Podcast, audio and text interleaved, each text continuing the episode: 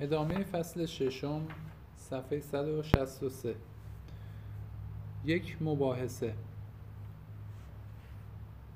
اما همان روز بر حسب تصادف اسمردیاکوف ناگهان به صحبت آمد.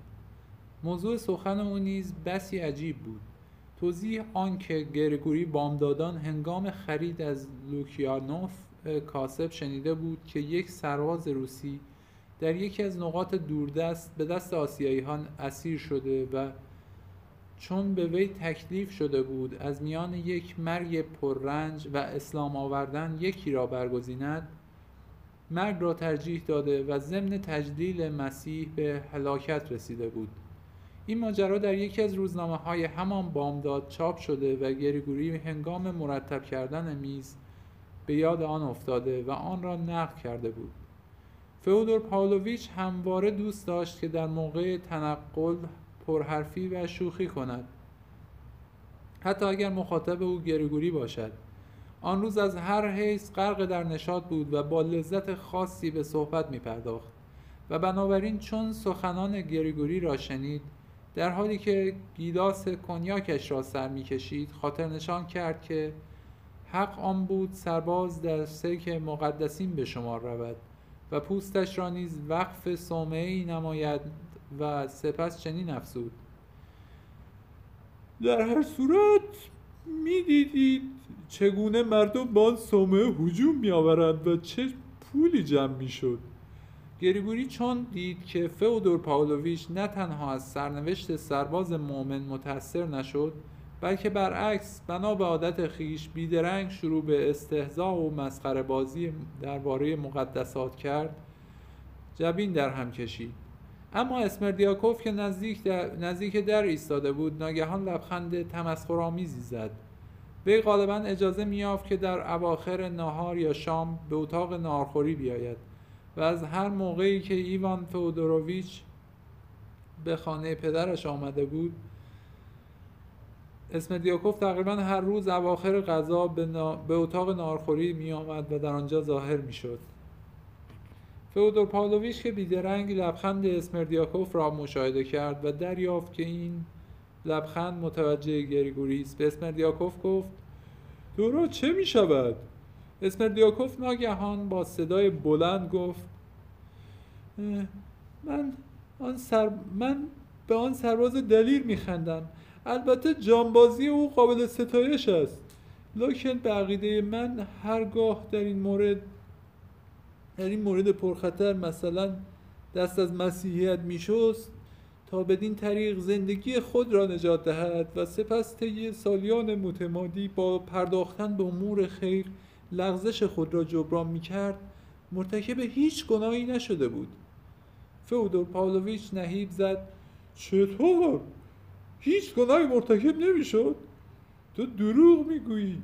برای ادای این جمله تو را مستقیما به جهنم خواهم فرستاد و مانند قطعه گوسفند کبابت خواهم کرد. در این اثنا بود که آلیوشا وارد شد و چنانچه دیدیم فئودور پاولویچ از ورود وی بسی شادمان گردید و در حالی که آلیوشا را دعوت به نشستن کرد، با خوشحالی هرچه تمامتر گفت: موضوعی مورد بحث است که برای تو از هر حیث جالب است. اسمردیاکوف به فئودور پاولویچ گفت: راجع به گوسفند آنطور که شما میگویید نیست. در اینجا برای یک چنین کارهای کوچکی مجازات وجود ندارد و اگر هم وجود داشته باشد مخالف اصول عدالت است. فئودور پاولویچ با لحن جدی‌تری پرسید: چگونه مخالف با اصول عدالت است؟ گریگوری در حالی که با خشم نگاه تندی به اسمردیاکوف افکند گفت: آه، عجب مرد تبهکاری! اسمردیاکوف با خونسردی و متانت گفت: گریگوری، درباره تبهکاری من تند می‌روی. اندکی صبر کن. لحظه بیندیش که هرگاه من در دست مخالفین دین مسیح گرفتار افتم و آنان به من تکلیف کردند که مذهب خود را انکار کنم، عقلم به من حکم می کند که این تکلیف را بپذیرم و هیچ گناهی هم در این تسلیم نمی‌یابم. گریگوری با لحن تنفرآمیزی گفت: شاگرد آشپز، زیاد حاشیه نرو، یک بار گفتی حالا عقیدت را اثبات کن. گریگوری، باز هم صبر کنید و به من ناسزا نگویید. خودتان لحظه بیاندیشید، زیرا به محض اینکه من به دوشخیمان بگویم خیر من مسیحی نیستم و پیغمبرم را لعن میکنم، بیدرنگ به مشیت الهی من نفرین شده میشوم و مانند مشرکی از کلیسای مسیح اخراج میگردم و حتی نه تنها به هنگام ادای این کلمات، بلکه در همان لحظه اندیشیدن به این سخنان، یعنی به فاصله 1 ربع ثانیه از جامعه مسیحیت طرد میشوم. گریگوری، آیا اینطور نیست؟ او در حقیقت به سوالات فئودور پاولویچ پاسخ میداد، ولی چنین وانمود میکرد که روی سخنش با گریگوری است. فئودور پاولویچ ناگهان چنین فریاد برآورد: ایوان گوش کن، او برای توست که انسان وضع میکند. او قصد دارد مورد ستایش تو قرار گیرد، بنابراین دلش را خوش کن. ایوان فئودورویچ با قیافه جدی تذکر پرشور پدرش را گوش کرد. بار دیگر فئودور پاولویچ چنین گفت: اسمردیاکوف، صبر کن، لحظه خاموش شو. ایوان، گوشت را نزدیکتر بیاور.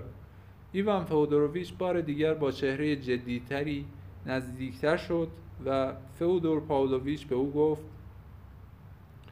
من تو را به اندازه آلیوشا دوست دارم. آیا تصور میکنی دوستت ندارم؟ کنیاک می‌نوشی؟ ایوان به دقت پدرش را نگریست و در حالی که به خودش میگفت به اندازه کافی مست شدم، گفت: گیلاس دیگری محبت کنید. در این اثنا ایوان با کنجکاوی هرچه تمامتر به اسمردیاکوف نگاه میکرد. ناگهان گریگوری با آشفتگی کامل به اسمردیاکوف نهیب زد: تو همکنون ملعون هستی، بدبخت! پس از این چگونه جرأت میکنی؟ فئودور پاولویچ سخنان او را قطع کرد و گفت: گریگوری، ناسزا نگو. اسمردیاکوف به سخنان خویش چنین ادامه داد: گریگوری، لحظه شکیبایی کنید و به دنباله سخنان من هم گوش دهید، زیرا هنوز اظهاراتم به پایان نرسیده. بنابراین در همان لحظه ای که از جانب خود نفرین میشوم، درست در همان لحظه اساسی من نیز در که سایر مشرکین در خواهم آمد و غسل تعمیدم باطل خواهد شد. آیا چنین نیست؟ فئودور پاولویچ در حالی که با لذت تمام گیلاس کنیاک دیگری را سر میکشید به او چنین توصیه کرد: زود باش دوست من، از اظهاراتت نتیجه بگیر. با یلا،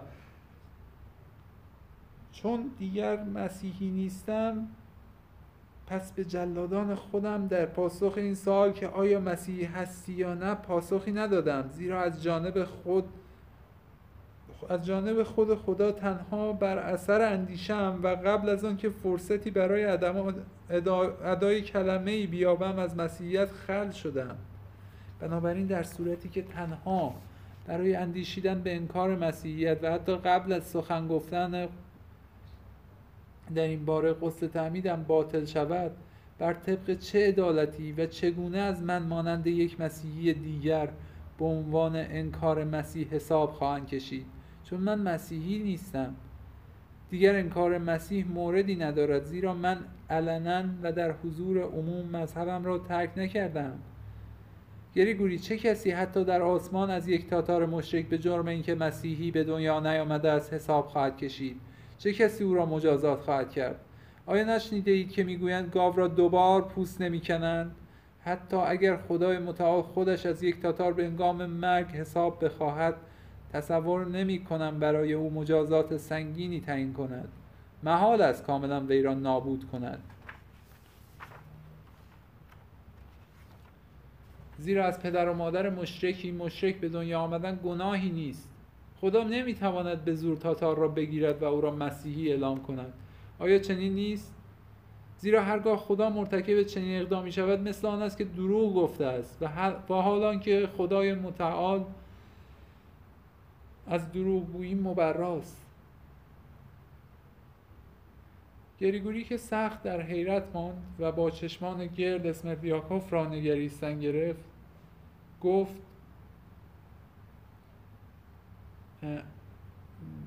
اگرچه او به خوبی چیزی درک نکرد، با وجود این از این سخنرانی تکانی را دریافت و به حال مردی درآمد که ناگهان سرش به دیوار خورده است. فئودور پاولویچ گیلاس خود را خالی کرد و شلیک خنده پرتنینی را سر داد و گفت: آلیوشا چطور است ها؟ میبینی چه سفسطه باز تمام عیاری از آب در آمده است؟ او قطعاً با یسوعی ها آمیزش دارد، ایوان، میفهمی؟ سپس به اسمردیاکوف چنین نهیب زد: ای یسوعی متعفن، چه کسی اینها را به تو آموخته؟ با این همه دروغ میگویی. گریگوری، گریه نکن، ما بیدرنگ او را خورد خواهیم کرد. گوش کن ای الاغ زبان بسته، فرض کنیم که در مقابل دشخیبان حق به جانب تو باشد، ولی با این همه تو ایمانت را از دست داده ای و خودت اعتراف کردی که به محض اندیشیدن به نفی مسیحیت جزء مشرکین ملعون در آمده ای.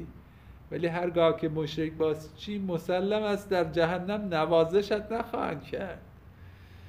در این خصوص چه جوابی خواهی داد یسوعی خوشگل من؟ در این خصوص هیچ شکی نیست، من ایمانم را از دست دادم، لکن هرگاه بدین سان مرتکب گناهی شده باشم، گناه هم بسی ناچیز و معمولی است.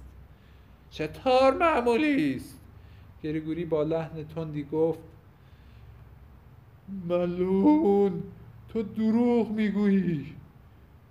اسمردیاکوف با خونسردی و آرامش همچون مردی که به پیروزی خود ایمان دارد لکن نسبت به حریف مغلوب ابراز جوانمردی و گذشت می کند چنین گفت: خودتان قضاوت کنید، در کتاب مقدس آمده است که حتی اگر ایمان شما از یک دانه خردل هم بیشتر نباشد، با این همه هرگاه به کوه بگویید خود را به دریا اندازد بدون هیچ گونه تأمل به نخستین اشاره خود را به دریا خواهد انداخت. گریگوری، چون من مؤمن نیستم و شما هم مرتباً به من ناسزا میگویید، خودتان سعی کنید به این کوه فرمان دهید خودش را دست کم در رود کوچک متعفن ما که در آنجا پشت باغ جاری است بیاندازد، زیرا فاصله دریا از اینجا زیاد است و بیدرنگ خواهید دید که کوه از جای خود تکان نخواهد خورد. و هر قدر هم نعره بکشید همه چیز با همان نظم پیشین در جای خود باقی خواهد ماند.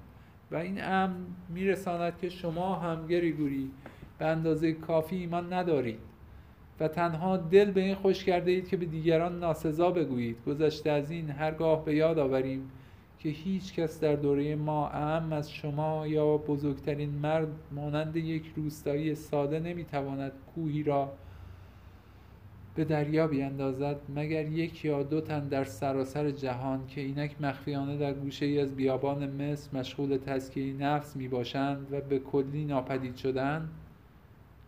به این فکر می افتیم که آیا می شود تصور کرد کلیه سکنه دنیا به استثنای 2 پیغمبر از جانب خدا لعن شوند و خدای متعال با آن همه جلال و مرحمت خود آنان را مورد عفو قرار ندهد؟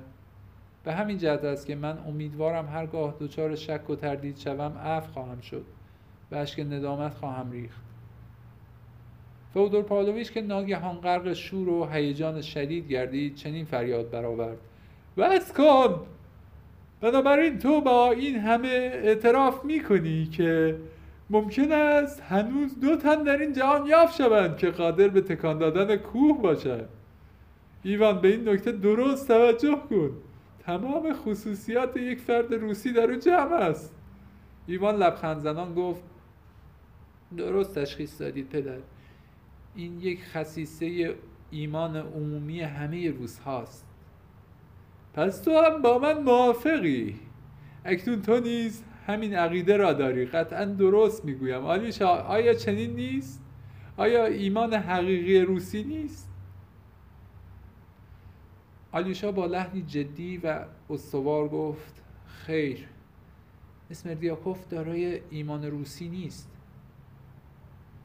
من از ایمان او بحث نمی‌کنم، بلکه این خصیصه روحی از این 2 مرد مقدس بحث می‌کنم.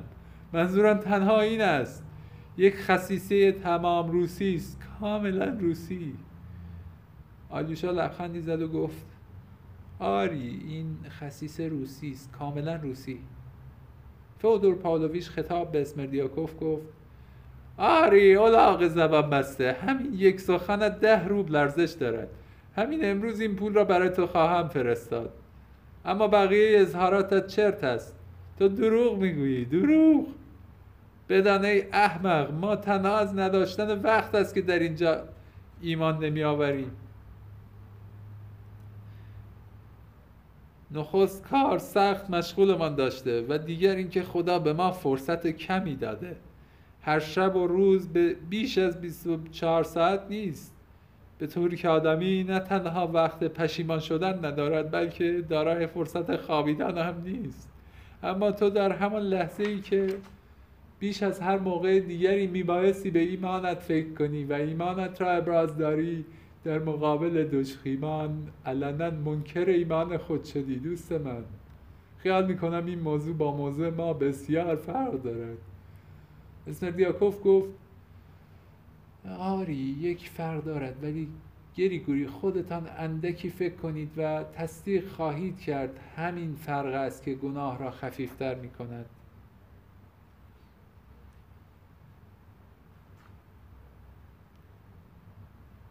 هرگاه چنانچه باید ایمان داشت، من به راستی ایمان داشتم.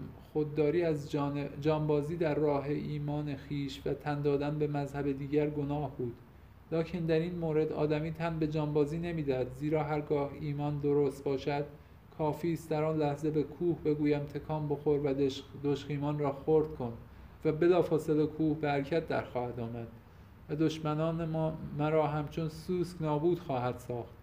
من در حال